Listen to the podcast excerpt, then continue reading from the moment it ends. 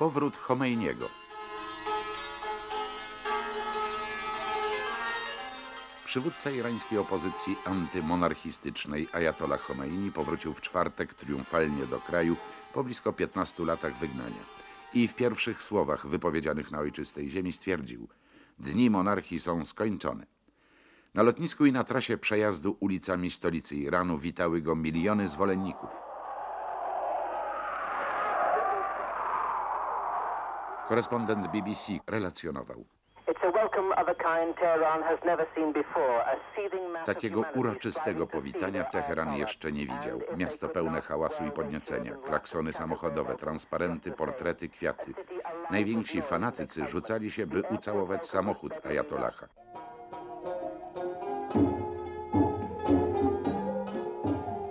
W naszej galerii postaci, a może demonów XX wieku, dziś Rudollah, bo tak brzmiało jego imię, zanim otrzymał tytuł Ayatollaha, Khomeini, witany entuzjastycznie w 1979 roku w Iranie. Prawdę i mity wokół charyzmatycznego przywódcy religijnego szyitów i nie tylko przedstawi Wojciech Giełżyński i będzie to z pewnością opowieść interesująca.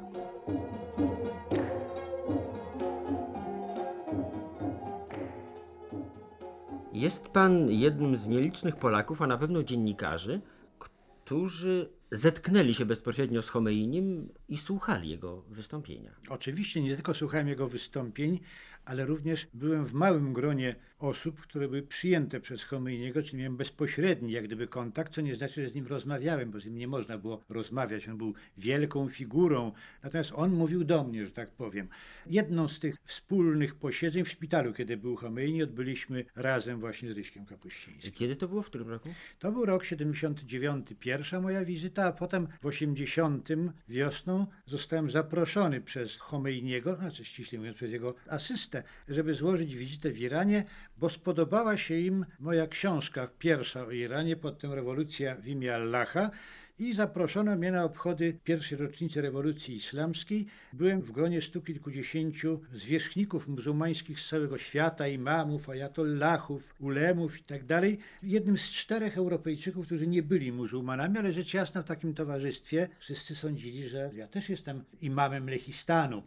Musiałem prostować te mniemania. Oni nawet często pytali mnie z wielką troską, jak tam się rozwija islam w Lechistanie, ilu mamy wiernych. Kiedy mówiłem, że około dwóch tysięcy muzułmanów muzułmanów jest w Polsce, to się bardzo smucili, że tak niewiele, ale wyrażali przekonanie, że jak oświecony naukami imama Chomejniego wrócę do Polski, do Lechistanu, to natychmiast się zwiększy liczba wiernych.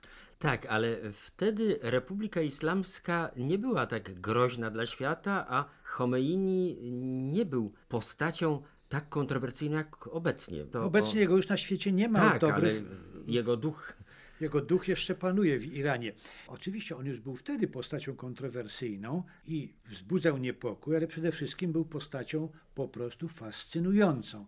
Bo czy się o nim mówi źle, czy mówi się dobrze, czy się go uważa za wielkiego lidera, czy za wielkiego zbrodniarza, to niewątpliwie była to postać o szalonej charyzmie, mocy zdobywania ludzkich emocji niezwykłej, człowiek obdarzony potężną siłą polityczną, nie tylko religijną. Zresztą, jak pan wie, panie Sławku, on wielokrotnie podkreślał, że islam jest religią polityczną, że islam jest nieodłączny od polityki, obejmuje całokształt życia ludzkiego, a więc również obyczaje, prawo, moralność, gospodarkę i oczywiście politykę.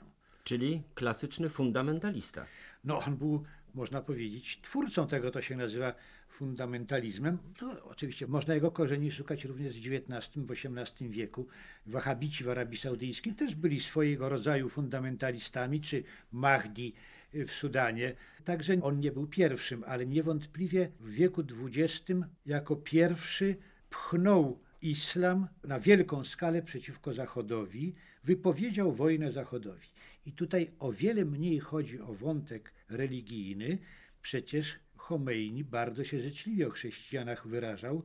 Tutaj możemy zacytować fragment, to bardzo znamienny tak, fragment. Tak, uprzedzamy jego... niejako wydarzenia, tak, ale, ale, ale to jest szalenie znamienne. W 79 roku. Z, z okazji Bożego Narodzenia Chomeini następującymi słowami zwracał się do chrześcijan. Z błogosławionej okazji Bożego Narodzenia, dnia urodzin Jezusa Chrystusa, wielce szanownego proroka, który został wyznaczony przez Boga, aby pomagać uciśnionym, ustanowić sprawiedliwość i miłosierdzie i swymi natchnionymi przez Boga słowami potępić tyranów i ciemiężców, a podtrzymać uciśnionych i poniczonych. Pozdrawiam wszystkich uciśnionych na świecie, narody chrześcijańskie i chrześcijan Iranu i cały świat. Tak, ale z drugiej strony Chrystus powiedział: Królestwo moje nie jest z tego świata. Dla Mahometa to królestwo właśnie było, Było tu na na ziemi. świecie. I- cały świat. Tak. I Ajatollah Khomeini mówił: Islam jest religią polityczną, w której pacierz jest złączony z polityką, a polityka jest jak gdyby rodzajem pacierza. No, można się było wystraszyć tych słów, ale o ile on nie był wrogiem religii, o tyle na pewno był wrogiem Zachodu. Zachód utożsamiony z wielkim szatanem, zwłaszcza Stany Zjednoczone jako wielki szatan, a Związek Radziecki wtedy istniejący nazwał małym szatanem, mniejsze to było zagrożenie, też było. Otóż wszystko, co z Zachodu było złe, skażone grzechem, dlatego że szach Iranu, przeciwko któremu Khomeini walczył, wtłaczał przez kilkadziesiąt lat do Persji, zwanej potem Iranem, wszystko, co było na Zachodzie dobre i złe, niszcząc starą, bardzo bogatą przecież kulturę perską, niszcząc religię muzułmańską, która była zrębem tamtejszej kultury i wiązał tradycję swojego państwa tylko i wyłącznie z czasami staroperskimi, z Cyrusem, Dariuszem, Xerxesem, po to, żeby ludzie zapomnieli o religii. Nie już nie mówiąc o tym, że walczył wprost i bezpośrednio z meczetami, z mułami, Często ich zamykał, często jego policja Sawak ich mordowała, odbierał im dobra, pozbawiając środków egzystencji. Przeciwko temu był bunt, przeciwko temu była wojna i to był przede wszystkim konflikt kultur, a nie konflikt religii. Właśnie czas najwyższy przejść do najkrótszej choćby biografii Khomeiniego. Właściwie jego nazwisko stało się znane po raz pierwszy w roku 1963. I to znane na skali Iranu. Tak, kiedy stanął na czele właśnie wystąpień antymonarchistycznych. Wrogiem numer jeden, zanim stała się nim Ameryka, był szach Reza Pahlavi. Tak. Musimy sobie uświadomić, że ten szach, który był bardzo pyszny i budował wspaniałe pałace, przez Irańczyków był uważany za parweniusza, za przywłaszczyciela tronu. Przecież jego tata nie był żadnym arystokratą, tylko był wagabundą, takim wataszką, któremu udało się przechwycić w stanie zamętu w kraju władzę, obwołał się cesarzem, zastosował absolutnie totalitarny system rządzenia, a jego syn, Reza Pahlavi, ten właśnie, przeciwko któremu wystąpił Khomeini, skutecznie wystąpił, którego cały świat sławił jako światłego cesarza, był znienawidzony przez ogromną większość Irańczyków, co więcej, był pogardzany, bo to nie był, jak niektórzy inni monarchowie, na przykład marokański, ze starej rodziny, której korzenie sięgają aż samego proroka, tylko to był parweniusz, noworyż i postanowił go Khomeini obalić. Tak, przede wszystkim miał mu za złe tak zwaną białą rewolucję, a więc Między innymi, gwałtowną tylko- modernizację kraju, na wzór Gwałtowną- europejski, raczej amerykański bardziej. Tak, gwałtowną modernizację kraju, która oczywiście w pewnym sensie była potrzebna, bo jakiś postęp technologiczny, ekonomiczny był niezbędny, zwłaszcza reformy na wsi, ale w gruncie rzeczy dużych efektów pozytywnych rewolucja, biała rewolucja nie przyniosła, natomiast była kontynuacją dzieła niszczenia starej tradycji, starej kultury, starej religii irańskiej. Dlatego nienawiść wobec białej rewolucji wzmocniła wystąpienia rewolucyjne Chomeiniego. Co zaprowadziło go przed sąd, otrzymał karę śmierci, ale na skutek działalności mocnych już wtedy kół religijnych, szach musiał zmienić na wyrok banicji. Tak. Został deportowany z Iranu. Jakiś czas najpierw przebywał w Turcji, potem przez bardzo wiele lat przebywał w świętym mieście szyitów w Iraku, w Nadżafie. Nie we Francji, jak to często publicyści nawet znani mówią, że on wiele lat spędził we Francji. We Francji spędził dokładnie 147 ostatnich dni przed powrotem do Iranu. Jednocześnie w czasie tych 147 dni już się rozwijała na skalę ogromną rewolucja antyczesarska, która miała dwa swoje oblicza. Z jednej strony był to bunt milionów ludzi, którzy wychodzili w pochody paraliżujące po prostu siły psychologiczne armii szacha. Tam wychodziły 3 miliony ludzi na ulice Teheranu, Tebrizu czy Meszhedu. I to były tłumy nieprzejrzane po prostu, które za Chomeinim wołały trzeba obalić szacha, szach musi odejść ale równolegle toczyła się druga rewolucja, walka zbrojna, bardzo energicznie prowadzona przez kilka organizacji podziemnych dla odmiany typu lewicowego, które zresztą współdziałały z Chomeinim. On był wprawdzie liderem religijnym, ale bardzo często odwoływał się do interesów ludu pracującego, chłopów, a przede wszystkim najbiedniejszych, mustazafinów, wydziedziczonych. I te masy biednych ludzi szły za nim. I za nim szedł jeszcze tak zwany bazar, tradycyjny bazar irański, czyli nazwijmy to klasa średnia, warstwa kupiecka. Tu znowu powróćmy do myśli i słów Chomeiniego. Oznajmiam wszystkim grupom narodu, że w Republice Islamskiej nie może być różnic przywilejów dla bogatych i biednych. Nasz rynek musi być rynkiem islamskim. Islam da wszystkim pracę, wybuduje wam domy. To są takie dalekie eka innych ideologii. No, bardzo często fundamentalizm typu religijnego splata się z populizmem lewicowym, bo kto posiada, ten jest grzesznym. Grzesznym dlatego jest król Saud, chociaż sam się ogłasza obrońcą wiary strażnikiem najświętszych dwóch meczetów w Mekce i Medynie, chociaż jest tym symbolem obrony islamu, jest znienawidzony przez własny naród, bo jest występnym monarchą, bo pięć tysięcy książąt krwi cały jego dwór żyją w nieprawdopodobnym luksusie, a ludzie bardzo kiepsko żyją. Stąd zawsze się splata bunt społeczny z buntem religijnym. To jest istota zjawiska fundamentalizmu. Rzeczywiście. Tak. Y, 1 lutego 1979 roku Chomeini powraca do kraju. Jest to powrót triumfalny. Witają go na ulicach tłumy jako przywódcę całego narodu.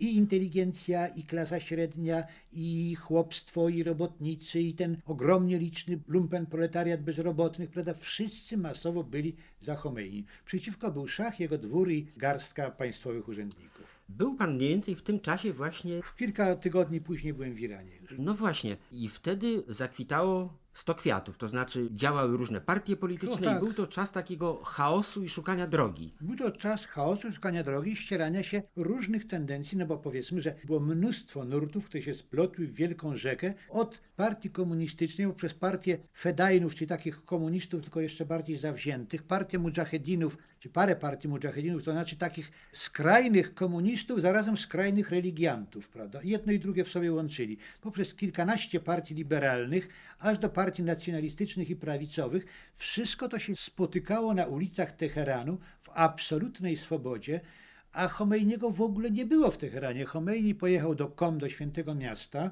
medytował, spotykał je swoją radą, a życie polityczne toczyło się na ulicach Teheranu.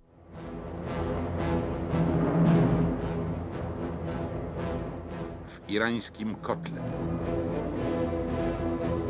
Sytuacja w Iranie, zarówno w stolicy, jak i na prowincji, uspokaja się i normalizuje w porównaniu z ostatnimi dniami, w których panował chaos, strzelanina i strajki.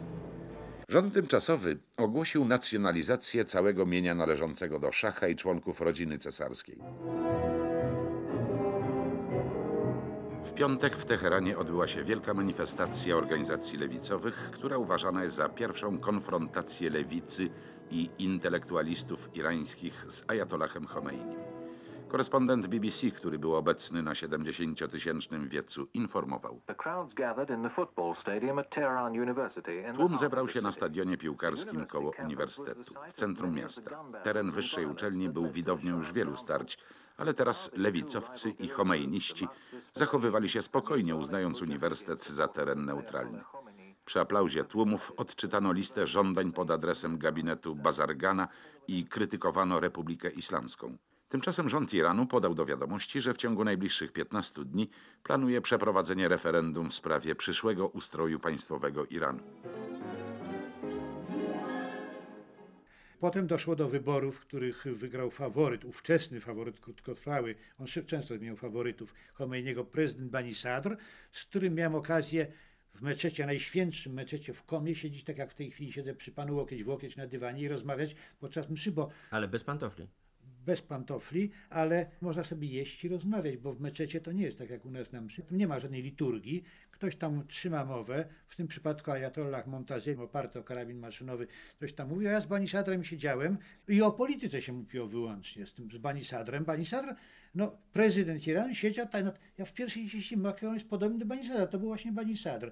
I takich przypadków było masę w, w Iranie. W ogóle meczet to nie jest takie miejsce, gdzie odbywa się ceremonie religijne. To jest miejsce wielkiego publicznego zgromadzenia, do którego ktoś przemawia przeważnie w rzutach duchownych, ale wcale niekoniecznie. Wróćmy do polityki. Kiedy powstała Islamska Republika Iranu i kiedy życie odmieniło się troszkę już według wskazań Po proroka? uchwaleniu nowej konstytucji, czyli jakieś, nie pamiętam dokładnie, około roku trwał ten proces przygotowawczy. Khomeini siedział w komie, polityka się działa na ulicach Teheranu, no ale jednak autorytet Khomeiniego był przemożny. Bez niego, bez jego oka z daleka patrzącego by się tam nic nie, nie działo. Bo formalnie żadnej funkcji nie pełnił. Nie, formalnie żadnej państwowej funkcji wtedy nie pełnił. Natomiast nowa konstytucja wyniosła go do rangi. Znowuż często pada pytanie, czy on był przywódcą religijnym, czy był przywódcą politycznym. Albo, że on był wspaniałym przywódcą religijnym, a przecież on nie był przywódcą politycznym. To są nonsensowne zdania. On i faktycznie, i formalnie wedle konstytucji jako fakich był głową państwa. To jest w konstytucji dokładnie określone w 14 czy 15 punkcie. Pierwszą osobą jest fakich, będący zarazem zwierzchnikiem państwa i wiary. Drugą osobą jest prezydent, a potem dopiero idą następne. I wtedy, od tego momentu, kiedy konstytucja po wyborach pierwszego medżlisu została uchwalona, wtedy już wszystko zostało oparte na Koranie, całe prawodawstwo, ale powiedzmy, że o ile wtedy to było dosyć rażące, to od tej pory w paru krajach doszło do powstania bardziej fundamentalistycznych nurtów, jak na przykład Sudan, albo to, czego chciały islamskie grupy, grupy zbrojne w Algierii, a przede wszystkim ostatni kazus talibów w Afganistanie. To dopiero jest taki fundamentalizm, który przeraża nawet fundamentalistów irańskich do dziś dnia, na czele których stoi akurat umiarkowany Rafsanjani, bardzo ciekawa postać, pragmatyk, też w szatach duchownych, ale faktycznie miękki polityk. Wróćmy do Khomeiniego. W roku 79 poparł okupację ambasady amerykańskiej przez cudzysłowie, jak pisano, islamskich studentów. Był to konflikt trwający 444 dni poróżnił Iran i Ayatollaha ze Stanami Zjednoczonymi. Ajatollah już był poróżniony Stanami Zjednoczonymi znacznie wcześniej, ale to był ten ostatni kamień obrazy i był to akt, który świat przyjął z szalonym oburzeniem, ale świat Zachodu. Natomiast świat islamu, co więcej, cała Azja i cała Afryka przyjęła ten akt brutalnego pogwałcenia prawa międzynarodowego z entuzjazmem i z dumą.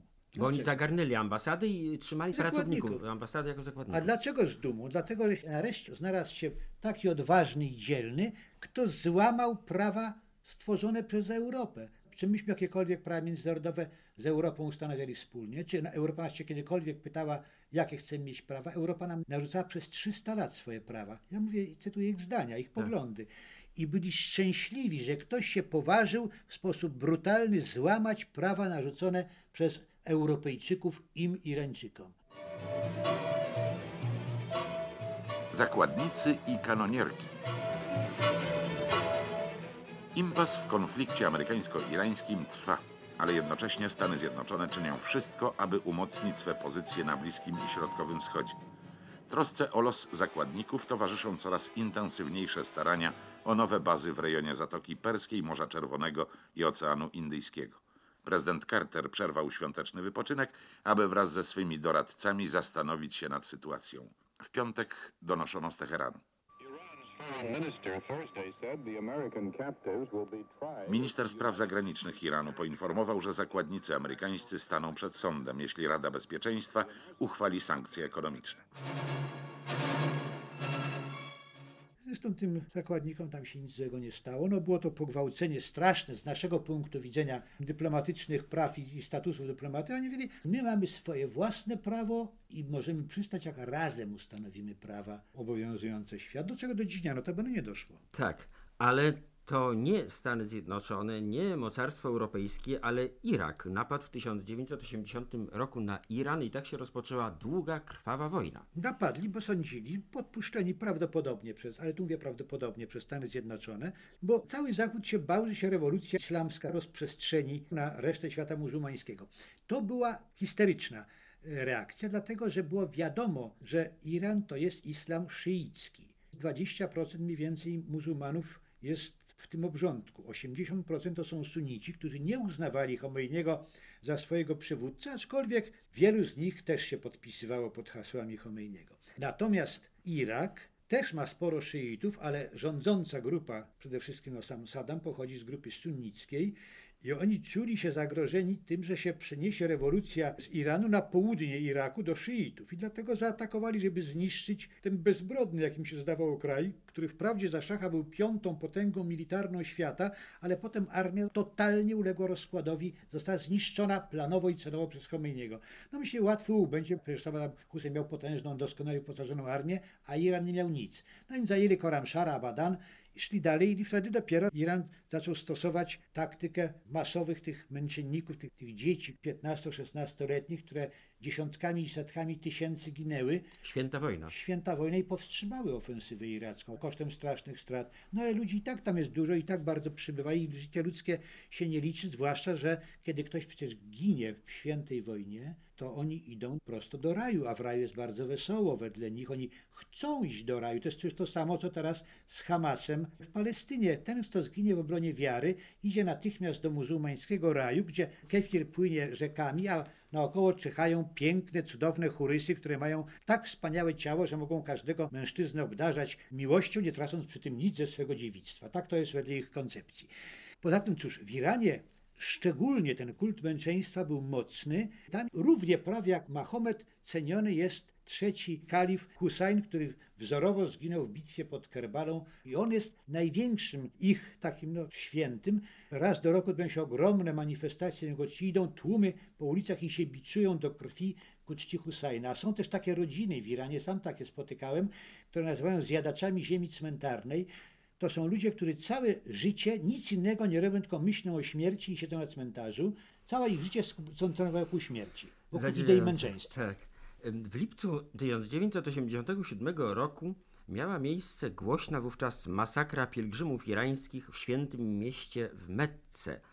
I W wtedy świętym meczecie, tak. tak, Chomeini wystąpił gwałtownie przeciwko dynastii Saudów, przywódców Arabii Saudyjskiej i chciał im odebrać władzę nad świętymi miastami islamu. Poza tym pomścić męczenników, czyli przeciwstawiał się jednocześnie i swoim braciom, muzułmanom przecież. No ale w dynastii Saudów nikt z ich własnych poddanych nie uważa za dobrych muzułmanów, bo żyją w luksusie, piją whisky, żyją po europejsku, jeżdżą do Szwajcarii, tam mają panienki różne, prawda? Tego A to robić nie wolno. czy sam Chomeini przestrzegał tych wszystkich zasad? Naturalnie. Y, Nie pił, nie Ależ palił, oczywiście, był on postacią wyłącznie... świętą niemal? Ale on był postacią świętą, on jadł wyłącznie kefir i owoce. Byłem akurat w tym meczecie, gdzie on mieszkał pod Teheranem. I On mieszkał w jednym pokoiczku malutkim na, na zapleczu tego meczetu. I on nie miał żadnych bogactw i w ogóle o tym, o tym nie myślał. I cała elita innych ajatollahów, którzy go otaczali, byli to ludzie absolutnie skromni i czyści. To Chomeini wydał wyrok śmierci na Rashida za szatańskie wersety. Tak, i z punktu widzenia swojej doktryny po prostu zrobił to, co, co mu nakazuje Koran, co religia mu nakazała, że ktoś, kto obraża świętą wiarę, kto się jej przeciwstawia, musi zginąć. W praktyce tak robiono przez całe wieki z ludźmi, którzy odstępowali, a zarazem nie jest islam jakąś religią szczególnie agresywną. Już tutaj jest nawet też jedna wypowiedź, że my chcemy, żeby cały świat był islamski, ale wcale nie drogą podboju. Tak, z przemówienia Chomeiniego do studentów. Islam nie podbija. Islam chce, by wszystkie kraje same z siebie stały się muzułmańskie, ale w innym miejscu. To przemówienie w ostatni piątek Ramadanu w 79 roku. Islam i Koran podbiją świat. Prawdziwa religia musi być boską religią. Islam jest boską religią, a zatem musi być upowszechniony na całym świecie. Panie Sławku, doszliśmy do momentu, w którym można łatwo podsumować cały fenomen fundamentalizmu. Właśnie w kwestii wojny i podboju świata. Fundamentalizm to jest reakcja ogromnych narodów, ogromnej masy wiernych na fakt, że oni, ci wybrani przez proroka, ci, co mieli zapanować nad światem, ci, co przez całe wieki od Mahometa szli do przodu i zajęli Hiszpanię, i całą Arabię, i Persję, i większość Indii, aż po Filipiny doszli, szli do przodu i cały czas wygrywali. No raz ich Karol Młot zatrzymał pod Poitiers w 732 roku, potem ich krzyżowcy trochę przytrzymali, a potem Sobieski im dał, prawda, baty pod Wiedniem. Ale ciągle spełniało się proroctwo proroka, że oni zapanują nad światem. A potem w ostatnich trzech wiekach karta się odwróciła i zaczęli przegrywać. Potężne państwa kolonialne zaczęły ich wypierać z tych terenów, które oni zajęli. Co więcej, zawładnęli ziemiami muzułmańskimi. Biali, zachodni, chrześcijanie podbili teraz Arabów. I wywołało tu dwie reakcje w XIX wieku już. Pierwsza, uczmy się od niewiernych ich techniki, ich metod organizacyjnych, po to, żeby ich pokonać własną bronią. I wydawało się przez długie lata, aż do połowy tego wieku, że ci zwyciężą, ci moderniści. Ale był jednocześnie drugi nurt, który okazał się od czasów Chomejniego znacznie silniejszy.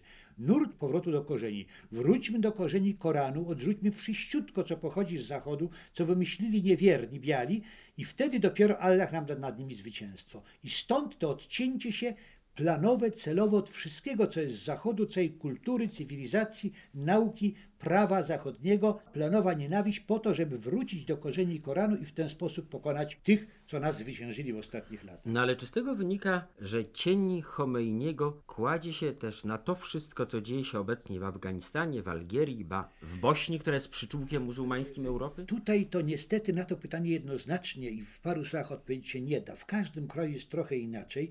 Każda z tych rewolucji, każde z tych miejsc ma zupełnie inne lokalne uwikłania, lokalne sytuacje i zupełnie co innego fundamentalizm w Bośni, w ogóle zresztą w ogóle nie było.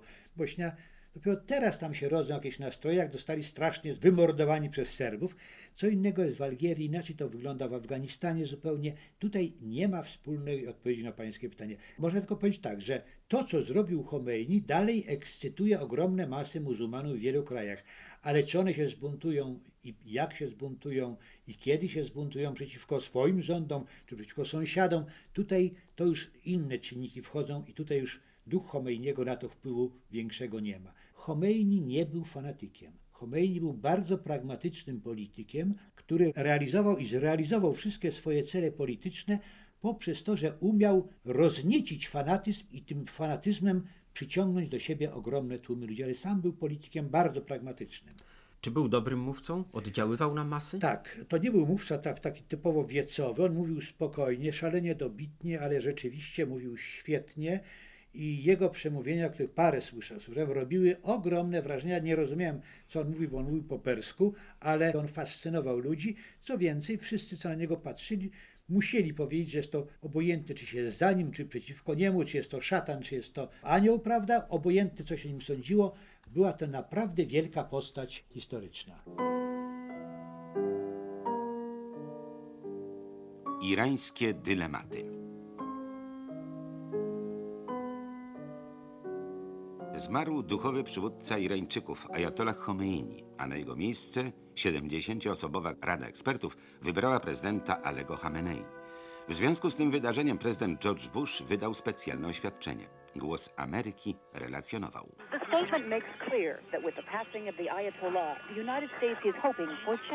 Oświadczenie jasno stwierdza, że wraz z zejściem z areny politycznej Ayatollaha Khomeiniego Stany Zjednoczone mają nadzieję na pozytywne zmiany w Iranie. Prezydent powiedział także, iż Waszyngton oczekuje, że Teheran zacznie teraz odgrywać poważniejszą rolę w życiu międzynarodowym.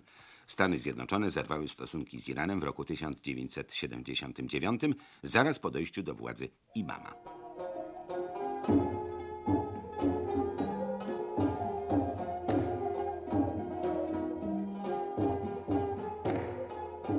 Zmarł 3 czerwca 1989 roku w wieku 89 lat, bo urodził się w 1900. Nie jest pewna data jego urodzin. Mówi 900, 901, 903, różnie. Nie jest pewna data urodzin. Tak, śmierci na pewno. Śmierci nas pewna. No i była to żałoba narodowa w Iranie. Olbrzymia, straszna żałoba. Tam ludzie po prostu rozerwali trumnę, żeby jakiś skrawet mógł materii z jego szat. Nie mogli go pochować w ogóle, bo ludzie nie, nie godzili się z faktem, że on, że on przestał żyć. Ale tego to już nie widziałem na własne oczy, bo wtedy w tym samym dniu byłem w Pekinie i widziałem mord na placu Tiananmen. To była jeszcze bardziej dramatyczne z moich doznań reporterskich. Akurat tego samego dnia, kiedy w Polsce wygrywała Solidarność wybory, kiedy Khomeini parę godzin wcześniej umarł, a ja byłem na placu Tiananmen, gdzie Olimpiało do dziś rządzący Chinami mordował tysiącami studentów. No, widział pan świat w różnych jego barwach i odcieniach. Straszny jest ten świat, czy? Jest niesłychanie ciekawy. Khomeini też był. Na pewno on był postacią zwrotną. Od rewolucji irańskiej coś się zasadniczego zmieniło. Na pewno jego kult w Iranie trwa, ale czy jest tak silny jak, jak był, czy słabnie, czy się rozżarza, nie, nie potrafię na to w tej chwili odpowiedzieć.